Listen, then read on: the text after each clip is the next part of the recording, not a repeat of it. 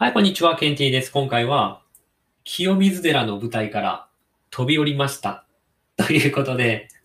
何の話だということなんですが、1個2個前ぐらいのラジオで、私はパソコンを買おうかすごい悩んでる。フリーランスでお金が本当にないんだけど、もうパソコンがね、今のパソコンがもう、ちょっと息絶えないみたいな感じになってて、もう非常に辛そうなんですよ。で、私もですね、いろいろパソコン作業をしないといけないから、いろんな、なんだろう、ページを開いたりとか、いろんなファイルを開いたりとかしてるんですけど、もう止まるし、たまに固まるし、前のパソコンも結構負荷をかけちゃって、途中でもうブツッといっちゃってね、もう生き返んなくなっちゃったんですけど、で、老兵を今使ってるんですが、またそんなことになってもらっては非常に困るので、なんとか生きてる間にですね、後継者を見つけてこようということで、今ちょうど Amazon のプライムデーですかね。なんかイベントをされてるので、ちょっと安く買えるんですよ。ってことで、もう今買っちゃうかってめちゃくちゃ悩んで、今日の朝からずっとずっと悩んで、ずっと悩んで、もう10時間とか12時間とか悩んだ挙句、やっと買うことにして、ついさっき、購入ボタン、確定ボタンを押してきました。ということで、今までね、僕、パソコンって、多分3台か4台ぐらい買っていて、全部20万近くしてたんですよ。でね、今回もそれぐらいの値段は覚悟してたから、そう考えるとめっちゃ安く済みました。最終的に11万6223円のパソコンを買うことになりました。で一応 Core i7 だったりとか、あと、ストレージも 1TB あったりとか、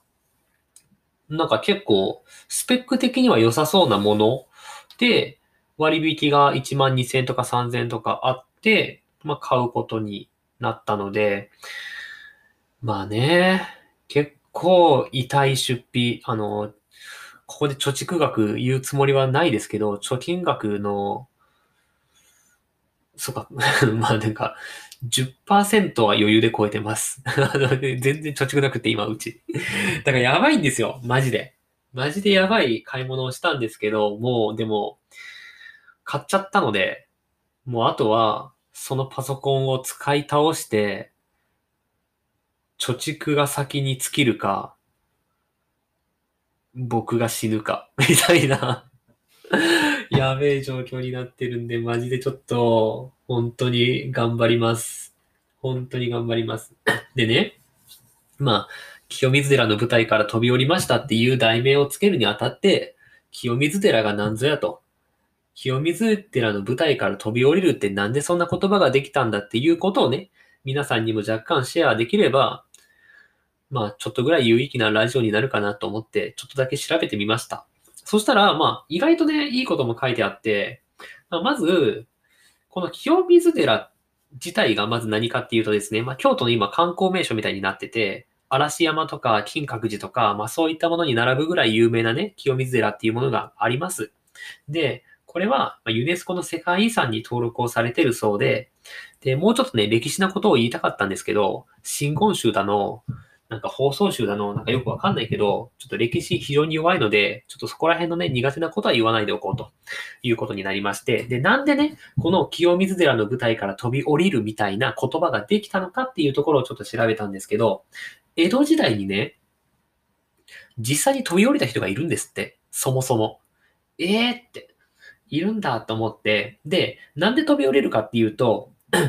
例えばそこの清水寺の舞台から飛び降りました。で、飛び降りた結果、死なずに生きてたら願いが叶うっていう風に言われてるんですって。まあ一つの説ですけどね。で、もしくは、そこでたとえ死んだとしても天国に行けると。でもなかなか結構攻めてんなと思うんですけど、で、そういう噂がね、立ちました。で、実際に江戸時代に記録に残ってるだけで234人の方が本当に飛び降りたんですって。で、ここの234人っていうのは、まあ、飛び降りようとした人も含まれてるし、飛び降りた人も含まれてるんですって。で、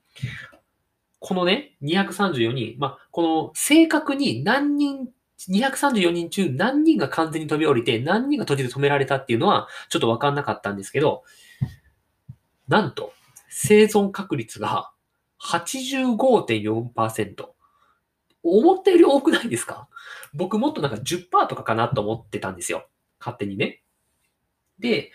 まあ34人の方が亡くなった。で、150から180人ぐらいは実際に飛び降りた。そしてまあ残りの方が飛び降りようとしたところを止められたみたいな感じだろうというふうに言われていて、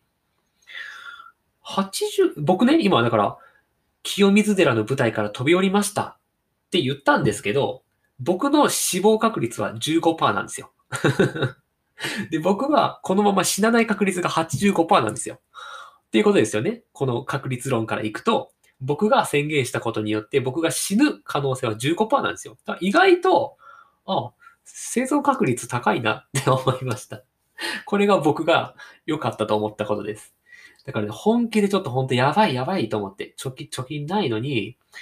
結構高いパソコン買っちゃったからこれから頑張んないとって思ってて、もう死ぬ思いだと思ったけど、人間意外と死なねえよって いう、いうことが、まあ分かりましたじゃないけど、そういうことわざを使っててちょうどよかったかなみたいな感じでした。で、ちなみになんか結構詳しい情報が載ってて、なんか12歳から80歳ぐらいの方が飛び降りたらしくって、で、飛び降りた人数からいくと、約7割の人は10代と20代なんですって。でも、そのうち10代とか20代で飛び降りた人の9割はみんな、えっ、ー、と、90%は生きてた。で、亡くなったのは10%だけだった。逆に、60歳以上で飛び降りた人は100%の確率でお亡くなりになってしまったらしくて、なんかね、やっぱ体が強い弱いとかあるじゃないですか。若いとね、やっぱなんか柔軟性があったりとかするし。で、なんか今の清水寺から落ちるよりは、過去の方が生存確率が高いだろうって言われてて、その理由としては、今はもう清水寺の周りもね、すごいこう整備されたから、コンクリートだったりするわけですよ。でそんなところにね、体ぶつけるのと、まあ、下が土のところに体ぶつけるんだったら、そりゃ土の方がまだ言いたくないじゃないですか。で、あと、今よりも昔の方が木々が生い茂ってて、こういっぱい木もあった。だからそこがクッションになるじゃないですか、ちょっとね。でも今は、その木とかっていうのもちょっと減ってきてるし、で、下がコンクリートだから、まあ今の方が落ちたら死亡確率は高いだろうと。で、ちなみにこの清水寺の高さっていうのが12メートルぐらいあるそうなんで、まあ結構高いですよね。で、12メートル上からコンクリートに今落ちたら、まあまあ結構やばいなっていうのはわかると思うんですけど、まあそういう感じらしいです。で、江戸時代に、まあ、飛び降りた人がね、結構いるから、1872年に京都府が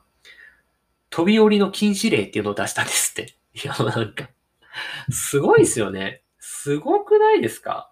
なんか飛び降りないです。くださいって言わないと飛び降りちゃう。まあもちろんね、こう、今よりも厳しい時代で飢饉とかがあったのかもしれないし、まあそういう、なんだろう、宗教とかの影響力っていうのが今より大きかったのかもしれないですけども、なんかそういう時代もあったんだなっていうふうに思いながら、でもとりあえず僕は清水寺から飛び降りたって言ったけど、生存確率は85%のはずなので、まあ、とりあえずそれを信じて、今からせっかくパソコン買ったんだから、バリバリ作業してね、バリバリ成果出していきたいと思いますよ。ということで、